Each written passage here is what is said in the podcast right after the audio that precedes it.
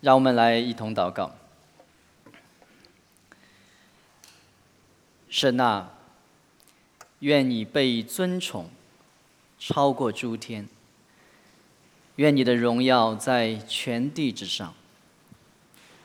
神啊，求你在这样特别的时刻，把我们藏在你翅膀的印下，直到灾害过去。主啊，我们为那些在疫区的，是吧？在中国大陆的许多的弟兄姐妹祷告，神啊，求你把他们藏在你翅膀的印下。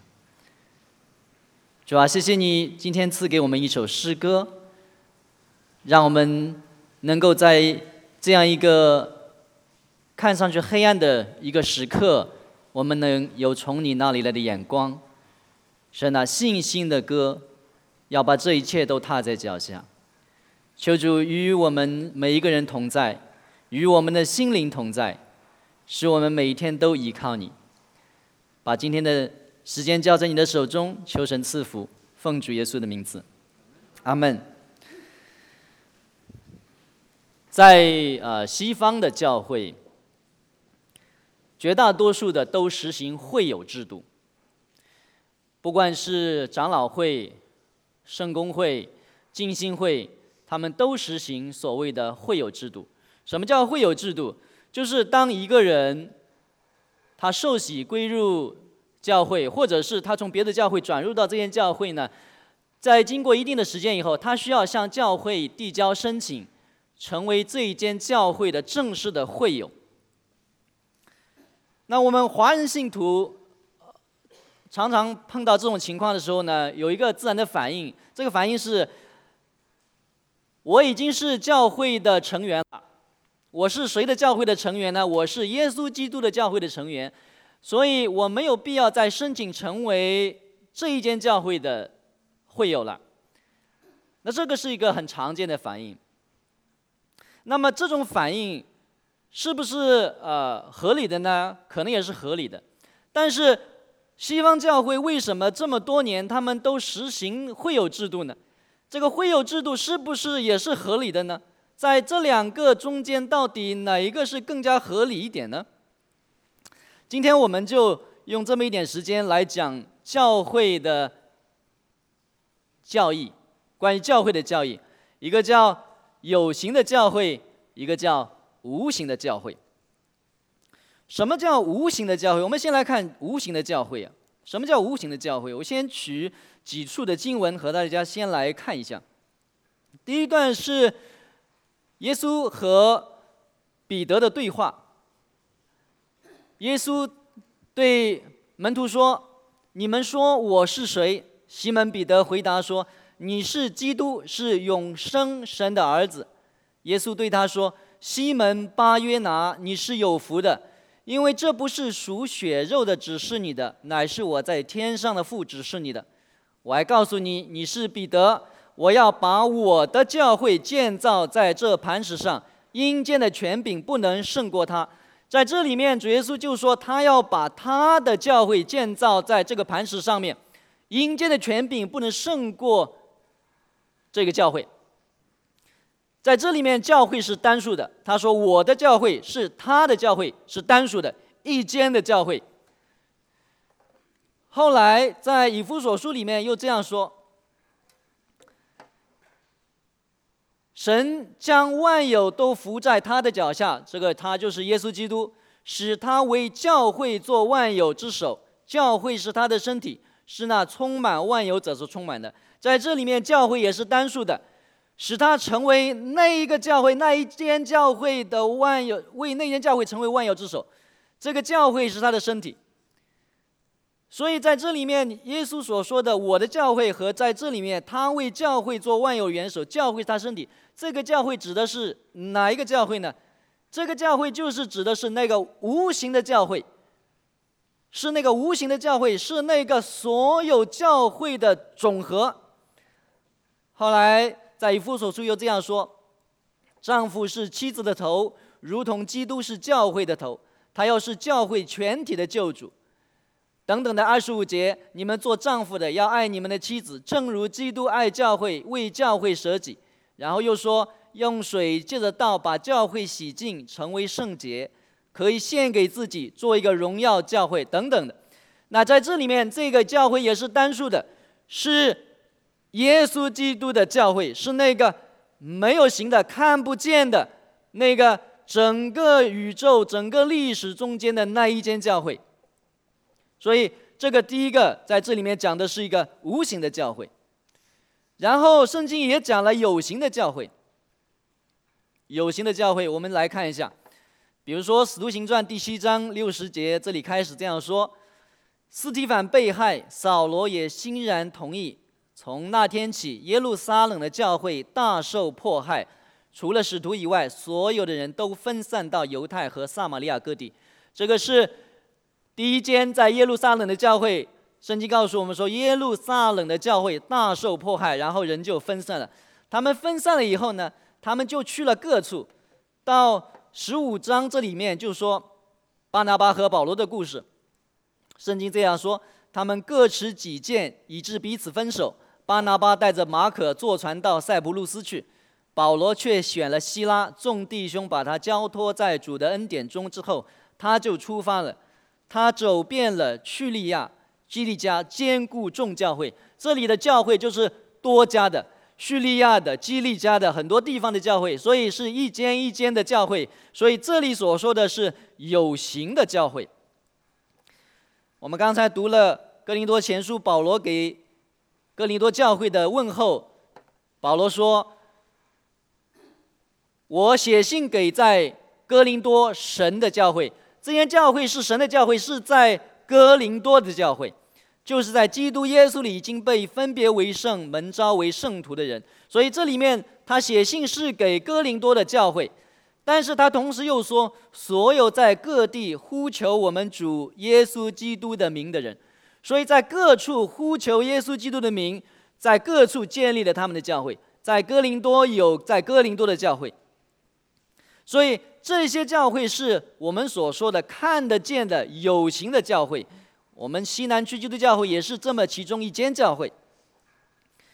甚至在腓利门书里面还有说在家里的教会，然后保罗说为基督耶稣被囚禁的保罗和提摩太弟兄写信给我们所爱的又一同做工的腓利门和亚菲亚姐妹，并我们的战友雅基布以及在你家里的教会。这间教会是在菲利门的家里聚会的，是一个家庭教会。所以，为什么在很多这个呃政治环境不是很宽松的国家，会形成很多的家庭教会？在圣经的时代，在使徒的时代，就是有这样家庭的教会。所以，圣经给我们区分了一个无形的教会，还有许许多多有形的教会。那无形的教会是一个什么概念呢？无形教会是所有被耶稣基督的宝血买赎、被圣灵重生的人的集合体。所有的，在希伯来书十二章里面有这么一段的经文，他说：“我们基督徒是来到西安山，永生神的诚意，就是天上的耶路撒冷，那里有千万的天使。”有名录在天上诸长子之会所共聚的总会，有审判众人的神和被成全之一人的灵魂，并新约的中保耶稣以及所洒的血。这血这血所说的比亚伯的血所说的更美。在这里面，圣经在希伯来书里面给我们看到，在天上有那个所有的长子，所圣圣经也把基督徒称为长子。这个长子所所有的人聚会的一个聚集的一个总会，所有的被成全之一人的灵魂，在那里有神，有新约的中保耶稣基督，在这个地方，所有的圣徒都聚集起来了，所以我们每个信徒，我们都聚集在那里。你说我的身体在这里啊，是我们的身体在这里，但是我们被神记录在那里了，我们已经算是那个无形的教会的成员了。所以，无形的教会，它是由历世历代、世界各国、各民族、各语言、不同宗派的圣徒组成的。所以，这个无形的教会不仅仅是今天的时代，这个无形的教会也是历史上面过去的、现在的、将来的所有的圣徒的聚集。比如说，在这个这个无形的教会里面有第一世纪的使徒彼得，有第五世纪的奥古斯丁，有十六世纪的马丁路德，有十九世纪的戴德生，有二十世纪的王明道，有我们二十世纪二十一世纪的我们诸位信徒。这个无形的教会里面还有世界各国的信徒，有欧洲的，有美国的，有亚洲的，有南美洲的。所以这个无形这个无形的教会囊括的范围很大，它也有圣公会的，有长老会的，浸信会的，五旬节教会的各个宗派的信徒。有一首圣诗叫《教会唯一的根基》，其中第二段是这样唱的：“虽从万。”万邦选出来，信徒都成一体，教会合一的根据，一主一信一喜，同尊唯一的圣名，同参唯一天良，同怀唯一的希望，同盟主爱久长。这个讲到这个教会是那个历史历代众教会的聚集体，是一个整合的这么一个教会。所以在这里面，圣经告诉我们有那么一个无形的教会。是耶稣基督的教会，在历史上面不断的继承，所有的人真正相信的人都成为这个教会的成员。那一个有形的教会是一个什么样的概念呢？一个有形的教会是在一个地方的基督徒聚集起来，一起敬拜，一同领受圣餐，互相的造就鼓励，彼此服侍，一起传福音，一起服侍，这样的一个。就是一个有形的教会，有形的教会，它是受空间、时间、国家、民族、语言等等的影响的。比如说，我们叫西南区基督教会，西南区基督教会是悉尼的西南区，所以我们不是西区，我们不是东区，我们不是北区，因为我们有形的教会就受时空的限制。从前我们的名字有华人。我们去掉了华人以后，Kings Grove 的英文堂还有国语堂仍然是以华人为主。教会是受民族和语言的因素约束的，因为我们必须要要沟通同一个语言更加的容易，所以有形的教会就是我们现在这样一间一间的教会。那如何成为一个无形教会的成员呢？成为无形教会的成员。彼得跟我们讲得很清楚，他说：“我们主耶稣基督的父神是应当称颂的，他照着自己的大怜悯，借着耶稣基督从死人中复活，重生了我们，使我们有活泼的盼望，可以得着不能朽坏、不能玷污、不能衰传，为你们存留在天上的基业，就是你们这因信蒙神能力保守的人，预得着预备在末世要显现的救恩。”这里告诉我们。一个人要成为一个无形教会的成员，是因为耶稣基督的死和复活。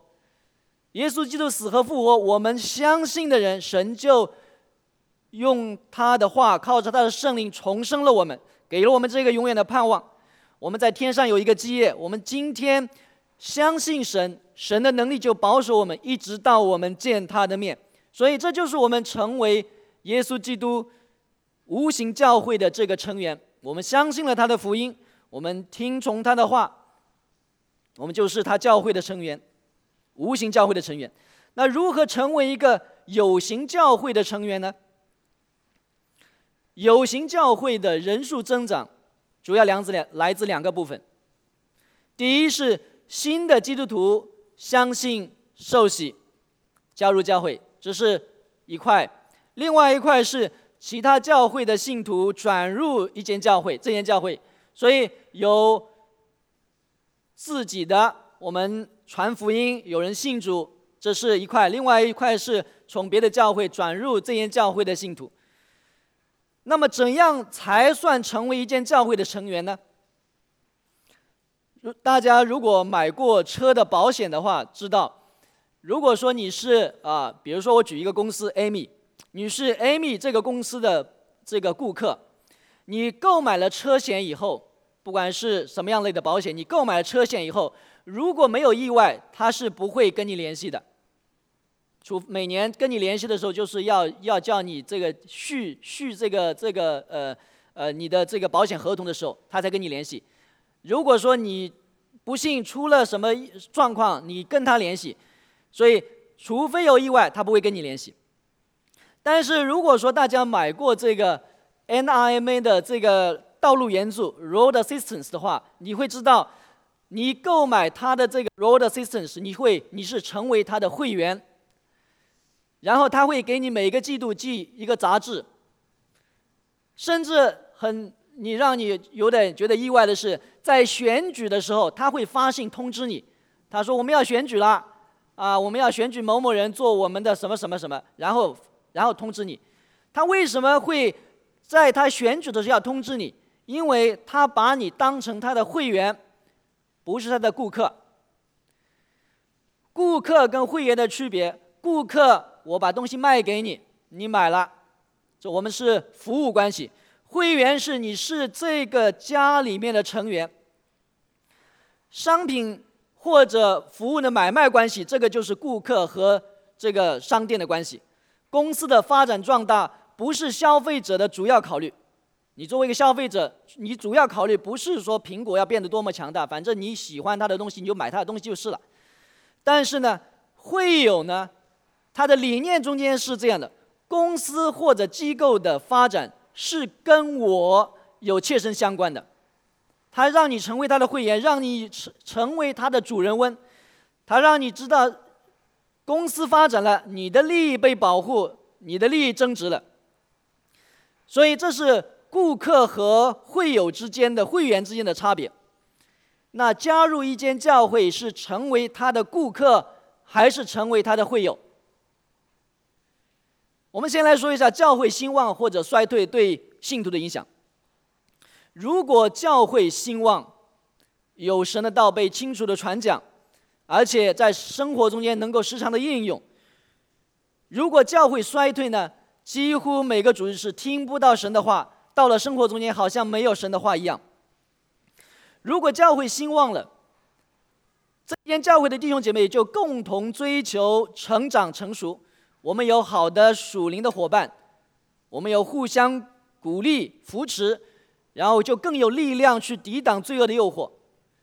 你软弱的时候，有人可以来鼓励你，并且为你祷告，所以软弱的人能够在这样的时候变得刚强。如果教会衰退，你环顾四周，你很少看到信徒真正的关心神的家，关心弟兄姐妹，谈不上属灵的这个鼓励和安慰。最多只是酒肉朋友，软弱的人也得不到坚固，所以教会的兴旺或者衰退对信徒是有很大影响的。教会的兴旺或者衰退对不论是对顾客型的信徒还是对会友型的信徒都有影响。那对顾客型的信徒的最大的影响是什么？就是把他们改变成为会友型的信徒。按照新约圣经的教导，信徒应当积极的参与教会的肢体生活，我们称之为 fellowship 团契。所以新约圣经教导是我们应该成为会友型的信徒，而不是顾客型的信徒，应该积极参与到教会的生活里面。但是教会它作为地上的一个组织机构。教会和世俗的社团就有相似性。我们要成为一个社团的成员会员，就需要赞同社团的理念，要提交成为会员的申请。这个社团考核批准了以后，就成为他的正式会员了。所以，教会它作为地上的一个社团，它也是需要这样操作的。教会不能勉强人成为他的成员。如果有人来到一间教会，规律的教规律的聚会了。这不等同于他已经成为这间教会的会友了。这个人是基督徒，我们不怀疑、不否认这一点。所以他是一个，他是主耶稣基督无形教会的成员，我们不质疑这一点。但是对于一间有形教会而言，只有当他申请成为会友，教会考核批准以后，他才是真正的会友。举个例子，我们去 ISO Club 吃饭，你不管是你是吃了多少顿饭，你是用怎样的方式，朋友带你进去，或者说那个人监管不是很严格，你进去吃饭等等之类，不论你吃了多少顿饭，你都不是他的会员。只有到你申请了会员，他批准了以后，你才是 ISO Club 的会员。国语堂有很多的弟兄姐妹没有成为我们教会的会友。但是我不认为大家是顾客型的信徒。我们大多数的弟兄姊妹都是会友型的信徒。很多人没有成为教会的会友，一个原因是教会很少传讲圣经在这方面的教导，这是一个很重要的原因。我们很少谈到这方面的这个教导。另一个原因是在一部分人的观念里面，就像我开始讲过的，认为说我已经是。耶稣基督教会的会友了，成员了。为什么我要通过文书成为西南区教会基督教会的会友呢？所以今天我要跟大家解释无形教会和有形教会的区别。我希望你明白以后呢，能够申请成为教会的会友。我们相信耶稣基督的死和复活，成为无形教会的成员，但是。基督徒必须生活在有形的教会里面。我们最我们是非常重要，我们成为无形教会的成员。但是基督徒的生活是在有形的教会里面开展的。做教会的会友，不是一个形式，我们不是完成一个形式，我们需要的是一种态度和决心，表明你认同西南区基督教会，你愿意参与。教会的生活和决策，你要为教会的发展贡献你的力量，这才是我们希望弟兄姊妹成为教会会友的一个重要的原因。我们希望你成为一个真正的会友。作为耶稣基督的门徒，我们都有责任参与到一间有形的教会里面。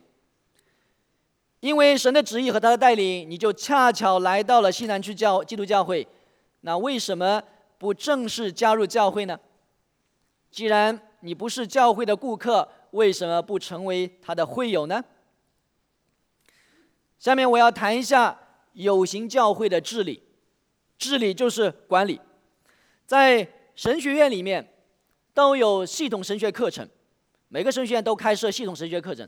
系统神学课程在这个神学的呃这个训练里面是占有很重要的一块，至少在很多的神学院是在四门课以上，有第通常第一个学期上圣经论和神论，去学习圣经和关于神的知识；第二第二堂第二年第二个学期就上基督论，就基督是谁，然后三一论，他和父神圣灵的关系等等。然后后来又上救恩论，救恩是怎么样展开的？然后这个完了以后，就上教会论和末世论。在神学院里面，这个前面的这些神学课程基本上是没有什么呃大的争议的。不管是你是在长老会的神学院，还是在金信会的神学院，还是在其他的神学院，基本上是没有争议的，大家的都差不多。所以，我们的核心的信仰，不同的宗派都是非常吻合的。但是呢，来到了教会论这里呢，这个不同的神学院就开始自说自话了。啊，那教会是什么？啊，基本上没有什么问题。但是，教会应当怎样治理呢？各个宗派他们就引经据典来证明自己的治理模式是正确的。我下面跟大家谈三种治理的模式。第一种就是圣公会的主教制。圣公会的主教制在悉尼有一个大主教叫 Archbishop，然后呢，大主教下面有许多的主教，比如说我们在我们这个区叫 Georges River，然后我们有一个 Georges River Diocese，就是这个教区，这里面有一个主教，所以有这个教区主教。教区主教下面有很多的牧区，比如说我们这个，呃呃，这个呃，Kingsgrove，啊，Beverly Hills，啊哪位等等的这些各个的圣公会，就是这个叫做称为牧区。所以这就是大主教下面有主教，主教下面有牧区的牧师。大主教是具有权利，可以可以这个选择谁做主教等等之类的。主教可以按可以选择谁来做这个牧区的牧师。所以这就是圣公会的体制。采用主教制的人的这个他们的这个依据是什么呢？他们说。我们这个主教制是历史上面一直沿用的，从使徒就传承下来了。这是他们的依据。他们的依据呢？他们这样说：在有一个从前在安提阿的主教叫伊格纳修，他写了一本书，后来留下来了。他的书里面提到说，在主教、长老和执事之间，这个明显的区别，在二世纪的早期就已经开始了。也就是使徒们离开了这个世界以后呢，这个主教的制度已经是这个主教、长老、执事之间的这个区别已经开始了。尽管这种区别，他们承认不是在所有的教堂，但是呢，到了公元两百年，也就是三世纪初的时候呢，这种主教、长老、执事这个三重的这个呃等级制度呢，已经是几乎无处不在了。所以他们说，我们的体制是从历史上传承下来的，所以我们的体制是没有问题的，历史就是这样子的。而且他们还说，你看圣经在，呃，保罗对提摩太和提多的吩咐，保罗让提摩太和提多去在以弗所和克里特岛设立长老。保罗说：“对他们说，提摩太和提多有这个权利、权柄去设立长老，他们就像主教一样，他们才有这样的权柄。所以他们说：‘你看，我们有历史的依据，我们也有圣经的根据，这是圣公会的体制。’我现在不说哪个是正确的。然后长老会的制度，长老会的制度是这样子：长老会呢有。”一个一个的教会，从右边开始，一个一个的教会，然后呢叫 congregation，这个教会里面就选出长老，这个意义就是 elder 长老的代缩写，长老，然后多个长老就组成一个叫堂议会，这这个教堂的议会，他们称为堂议会，由他们来负责一些具体的事务，然后堂议会多个堂议会呢，他们之间又选择代表。就组成一个叫区议会，这个堂议会之上，比如说我们啊啊，比如说 Penhurst 有一间长老会 h u r s t 有一间长老会，他们几个长老会之间又互相的选出代表，然后呢，最后面形成一个叫区议会。区议会再往上级就形成的叫总会，叫 General Assembly。那么这个总会也是在区议会里面选择代表，选选选出来的，所以。这个这个从从堂议会到区议会到总会，它是逐层的往上升的。他们很多的大小事务都是一层一层的，需要不断的去开会讨论。比如说，重要的教义的这个讨论，一定是在总会才能讨论的。你要这个总会讨论某一个教义，比如说，啊。生呃，这个长老会里面现在讨论说，我们愿要不要赞同给同性恋的人结婚？那这些这样的议题就是在总会里面去讨论的。教会这个教会他就选举长长老，所以当地教会的长老是由教会里面选出来的。当地教会。他要会众要投投票选举牧师，所以牧师是有会众投票的，他们要同意或者不同意。当地教会的成员需要向教会的长老负责，所以这个是有一些不一样的。教成员需要向长老负责，他是你的监督人。教牧师和教会要向区议会负责，同时它是逐层往上负责这么一个结构。区议会要向总会负责。那长老会。的信徒也认为他们的教会管理体制是符合圣经的，他们的依据在哪里呢？他们的依据是《使徒行传》十五章，《使徒行传十五章当时关于外邦人是呃信主以后需不要需呃是否需要这个接受割礼这么一个事情，他们就开了个会，然后呢，长老会认为这个会议是由安提阿的区议会和耶路撒冷的区议会组成的。你安提阿的代表是谁？保罗和巴拿巴。那耶路撒冷的代表是谁？是雅各和耶路撒冷教会的长老们。所以这是两个区议会。所以他们也能够从圣经里面找到依据的。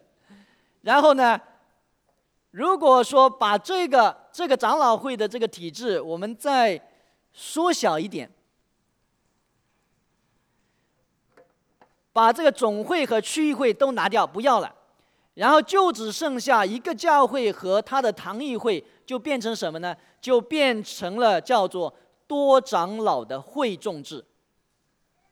多长老的会众制，所以长老是多位，但是呢，是一个教会的会众。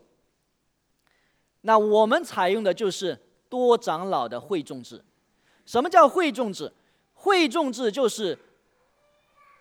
由会众决定教会的重要决策，由会众决定案例长老，由会众决定聘请牧师传道，由会众选择执事，由会众决定教会章程是否修改，由会众决定教会的财务。所以每每一年的这个会友大会上面，这些重要的议题，它其实。它不应该只是一个走过场的，会有在那个会友大会上是有绝对的权利的，你可以反对，只要反对的人数或者赞同人数达到这个法定的数额，就通过了。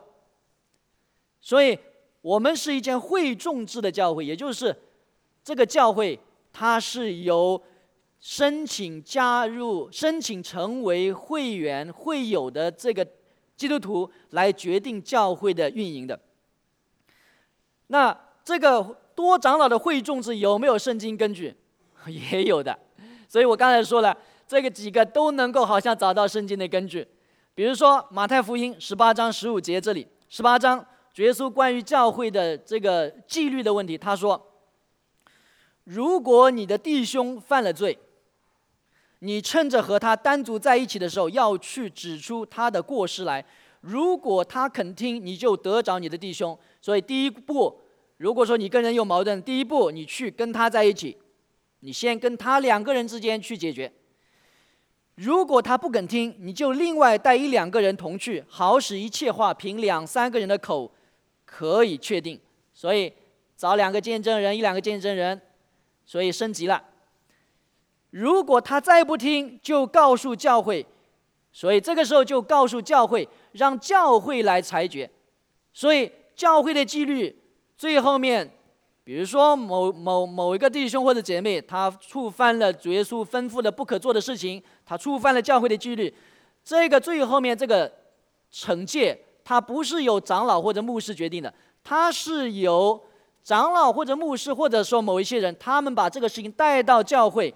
让教会来做出裁决，这个人是否需要进行纪律惩戒？如果连教会他也不听，就把他看作教外人和税吏吧。所以，如果他连教会都不听，就把他看作教外人和税吏吧。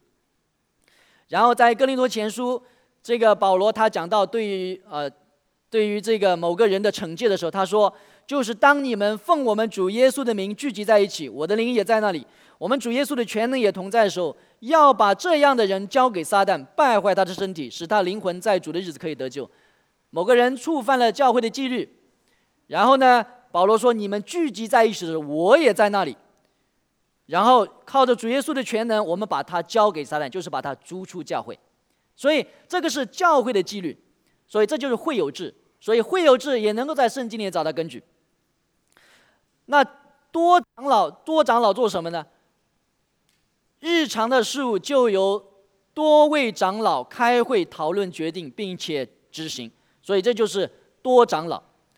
圣经里面有很多的地方讲到多位长老，使徒行传里面讲到保罗他在路斯德、以哥念、安提阿这些地方传福音，他传福音以后呢，他后来就在各教会为他们指派长老，进食祈祷以后，把他们交托给所信的主。所以保罗传福音后建立的教会，他就给他们安利长老，让长老去负责教会的运营，负责去关怀、关心教会的这些呃弟兄姊妹。所以圣经里面关于多位长老是有很清楚的教导的。长老职责做什么？长老的职责主要是牧养和管理。彼得前书在这里面有这样说：彼得前书，彼得写信给长老们，他说：“我这做长老，做基督受苦的见证，同享后来要显现之荣耀的，劝你们中间与我同做长老的人，我是长老，你们也是长老，我劝你们勿要牧养在你们中间神的群羊。”按着神旨意照管他们，不是出于勉强，而是出于甘心；也不是因为贪财，乃是出于乐意；也不是辖制所托付你们的，乃是做群羊的榜样。到了牧长显现的时候，你们必得那永不衰长的荣耀冠冕。所以，保这个彼得他就劝教会的长老们：你们要牧养神的群羊，而且要照着神的旨意给他们做好榜样。保罗也这样说，他说：“做长老的要好好管理自己的家，使儿女……啊，这里是讲到管理，对不起，前面讲到牧养，下面讲到管理。保罗他就是说，做长老的要好好管理自己的家，使儿女凡事端庄顺服。人若不知道管理自己的家，也能照管神的教会呢？就是你要把教会管理好，不能让他让这个教会无法无天的样子。所以这就是。”长老的两个主要的职责，一个是牧养，一个是管理。我们西南区基督教会现有五位长老，科牧师、主任牧师，他是我们的长老。然后我们还有 Andrew，Andrew 林，有科比、科比王，还有 Nelson，Nelson 许大概叫 Johnson 李。那么我们有四位的平信徒长老，我想。Andrew 长老大家都非常熟悉，因为 Andrew 他是一个非常啊这个会和人交往的一个人，所以他也很关心弟兄姊妹。他不仅是关心英文堂的这个弟兄姊妹，他也非常关心中文堂的弟兄姊妹，所以他跟很多人都很熟。所以 Andrew 我不用多说。科比，科比他是一个放射科医生，他有三个孩子，他跟太太 Susan 他们一共有生了三个孩子。他在，而且他在职读神学。他的神学可能都快读毕业了，他又负责英文堂的所有的查经小组，所以他是一个非常勤劳的在教会服侍的一个人，而且非常的爱主。他的很多的建议在开会讨论的时候，他都是非常的这个一个非常敬虔人给出的敬虔的建议。Nelson 他是教会的财政，也就是他负责教会的财务。Nelson 还是还带领了呃这个。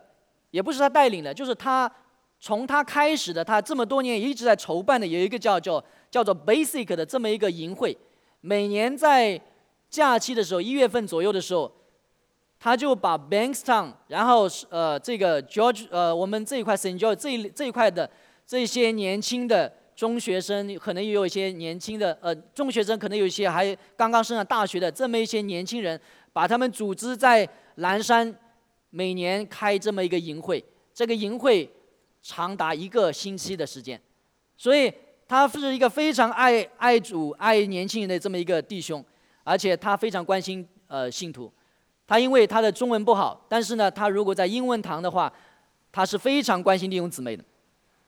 还有一个 Johnson，Johnson Johnson 长老，他是我们十周年庆的时候那个后勤的总负责人。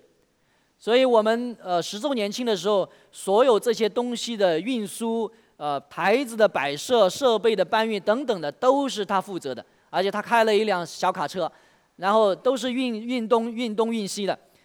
教会装空调，然后教会的网络需要升级，他都是请假，请假，然后在教会来来这个招待这些工人，然后让他们能够做好教会的事情。所以我们现现有的除了科牧师以外，我们另有另外的四位平信徒长老：Andrew、科比、Nelson 和 Johnson，他们都是非常敬虔，照着神给他们个人的恩赐，尽心的服侍教会的。所以，但对我们来说，我们看到 Andrew 呃经常的这个来招呼我们，这是他的恩赐。其他的长老们不是每个人都有他这样的恩赐的，但是其他的长老。都在他们各自的这个服饰的范围里面非常尽心尽力的服侍，而且在我们的长老团会议的时候，在我们的长老团会议的时候，我们是没有派系斗争的。我们这个教会感谢主，我们是没有派系斗争的，大家都是希望说我们的事事工能够让整个教会能够更好的发展。那我们讲，我讲了。我们有科牧师，我们有四个平度长老，大家是不是发觉说我们还缺了国语堂的长老，对不对？我们现在还没有国语堂的长老，我们希望说我们国语堂能够有长老出来，我们也为此祷告。所以这就是教会的治理，我们采用的是多长老的会众制，所以我们每年的会友大会，我们其实不只是走一个形式，但走一个形式为着走一个形式，因为大家都觉得说你们已经。决定的很好了，所以他们就没有意义了。如果说大家对于教会的这个决策有意义的，就可以在会友大会上面表达自己的意见。所以这就是我们教会的治理，多长老的会众制。那么对于我们每个人，我们都希望说，我们能够委身于一间有形的教会。前面我用申请成为俱乐部。会员的例子解释，信徒需要申请成为一间有形教会的会友。如果你不申请，虽然说你每个星期都来，但是没有这个文书，我们不能把你就自然而然的当成教会的会友了。因为这个步骤必须是你自愿的，教会认为你也符合我们的会友的这个资格，在两方面都同意的时候，才能够。吸收我们的弟兄姊妹成为会友的，但是我们通过了这么一个文书的这么一个过程，我们不是要会友的名册上面有更多的名字，这不是我们的目的。我们教会需要盼望得到的是真正委身于教会的信徒。我们需要的是委身于教会的信徒，我们需要的不是会友册上的名字。什么叫委身？委身于教会，委身这个词是中国的古词来的，古代的时候就用这个词了。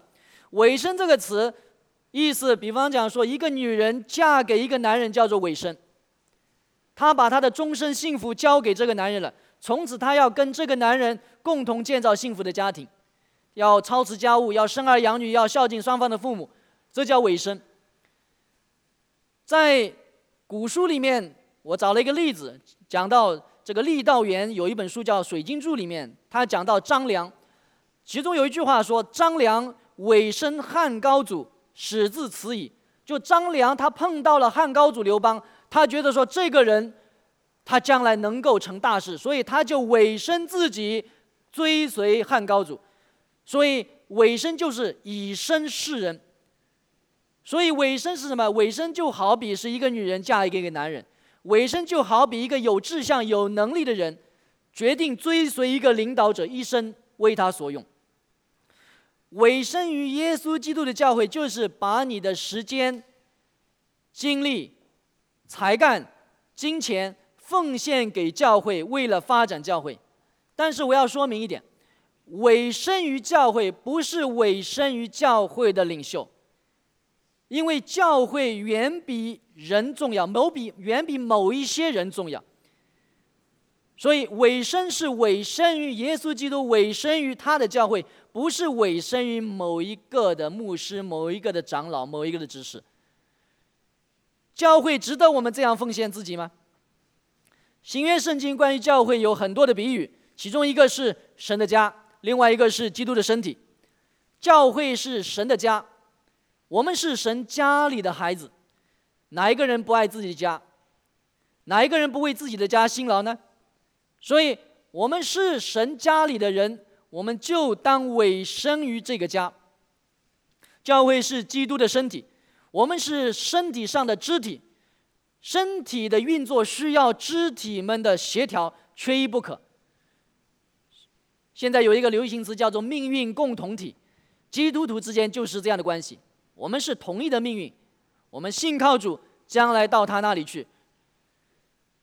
所以，如果我们明白我们是委身于教会，耶稣基督教会，那么无论我们付出多少，都没有骄傲的理由。你在一个教会里面，你付出很多，是因为耶稣基督为了拯救你死在了十字架上面。他的爱值得你和我付出一切，所以委身于教会，让我们无论多大的付出，我们没有理由骄傲。委身于基督教会，我们也不需要和别人去比较谁付出多少，因为主耶稣将来会照着我们个人的行为来审判，所以你的行为，耶稣基督照着你的行为来审判。所以委身于耶稣基督教会，我们不需要彼此去比较。委身于耶稣基督教会，让我们在各自己的付出得不到理解的时候，我们可以靠着主的力量，可以继续的服侍。因为我委身于基督教会，所以我的服侍不是要讨人的喜欢，而是要讨主耶稣的喜欢。所以我盼望每一个弟兄姐妹都委身于教会，参与到教会的肢体生活中，加入查经小组，报名参加茶点清洁的服饰。主动关心弟兄姐妹，这是一方面；委身于教会，同时另外一个方面，愿意开放自己，愿意把你自己的软弱、你的负担和你的需要跟人分享，因为这是一个家，我们是耶稣基督的身体上的肢体，所以我们可以相互担当重担。所以委身也表示表现在我们。把自己的软弱、我们的困难跟别人分享。三月七号，我们有教会的一日营，很快就要到了。也许你要问你，也许你在这个时候会问：参加这个营会对我有什么益处呢？我盼望这个营会对你有属灵的帮助，但是我不能保证。但是，当你问我会得到什么益处的时候，也许你已经站在顾客的角度在发问了。信徒不应当是教会的顾客，信徒是教会的成员，是教会的会友。教会有一日营，你的标报名，你的参加，表明你是教会的会友，你是教会的主人翁，你是主人。你报名参加一日营，你就给所有别的弟兄姐妹带来鼓励。就这一个效果，就是你报名参加最大的收益。第四教会第四个主日，在主日崇拜以后十一点，我们有教会的祷告会。这是执事会根据一位姐妹的建议决定的。有些时候参加的人是，几就是几张老面孔，也就是常常参加那个祷告会的人。我相信，当那一天只看到老面孔的人的时候呢，那些参加的人心里面都有点沮丧。但是有一些时候呢，就神很怜悯恩待我们，他就让一些新人加入到祷告会里面。然后这些新人参加的时候，他们说：“哎呀，很不好意思啊，我们不会祷告。”但是，但是那一天那几张老面孔。就得到很大的鼓励。他们说我们不会祷告，但是他们来到那里，他们只开口祷告了几声而已。但是那一天，那一些常常参加的人就心里面得到鼓励。有一个人，他常常的回家去看他的老母亲。老母亲呢，年纪大了，常常这个看到儿子回来，心里高兴，一高兴他就要给他煎荷包蛋。这个妈妈很有爱心，但是她的本事可能不是很多，就就会煎荷包蛋。有几次呢，她对母亲说：“妈妈，我今天吃饱了，不吃了。”这个妈妈脸上就开始失望，这个失望的脸色就显露出来了。后来她观察到这个细节呢，她每一次都会他妈都会把她妈妈给她准备的做好的这个荷包蛋给吃了，老妈妈就很高兴。这就是我们教会生活。彼此鼓励的样子，教会就是这样。我们不只是为了自己的利益，我们是为了别人和自己都受益。你和我的一个小小的举动，都可以给别人带来很大的鼓励和安慰。我们是一间教会，我们是携手同行的基督徒，所以我盼望没有成为教会会友的弟兄姐妹，向我或者张洛博弟兄申请成为教会的会友。我也盼望大家都能够报名参加教会的一日营。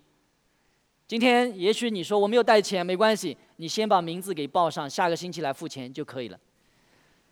而且我们教会有一对夫妻非常的慷慨，他们说愿意捐献十个名额，他们捐献七百五十块钱给教会，让啊出于经济考虑的这个弟兄姊妹能够去报，能够去报名。所以如果说你因为经济的问题，我们欢迎你来用这些钱。所以盼望大家都能够来参加。我下面请呃周明德姐妹来说几句，来鼓励大家参加我们的一日营。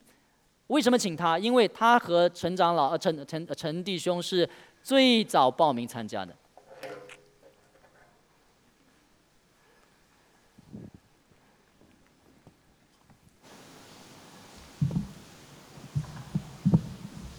我想，就我参加。呃，隐会决定参加隐会的前后心路历程，与大家分享。开始的时候，我听费传道说，他说英文堂要开这个退休营，那么他们也不忘记我们，他们希望我们贵堂也能够跟他们在一块。那个时候，我的心就动了，因为英文堂总是用他们火热的心。来烧我们的冰心，他们总是在我们的背后一直推我们往前走，所以我就有点心动。可是后来我又想，不行啊，我每个周末那么忙，洗衣呀、晒衣呀、抹地板啊这些家务，我还要为星期天，呃，每一个星期天家里的呃欢乐晚餐儿孙们来，礼拜六就开始着手。我可忙着呢，我们就是讲很多琐碎的事，可是后来我想，哎，我不如就用这个来去休息吧，大不了就跟他们说，下周不要来，因为咋要去玩，哎，很好，这个想法还很好。后来我又注意到，讲员是邱牧师。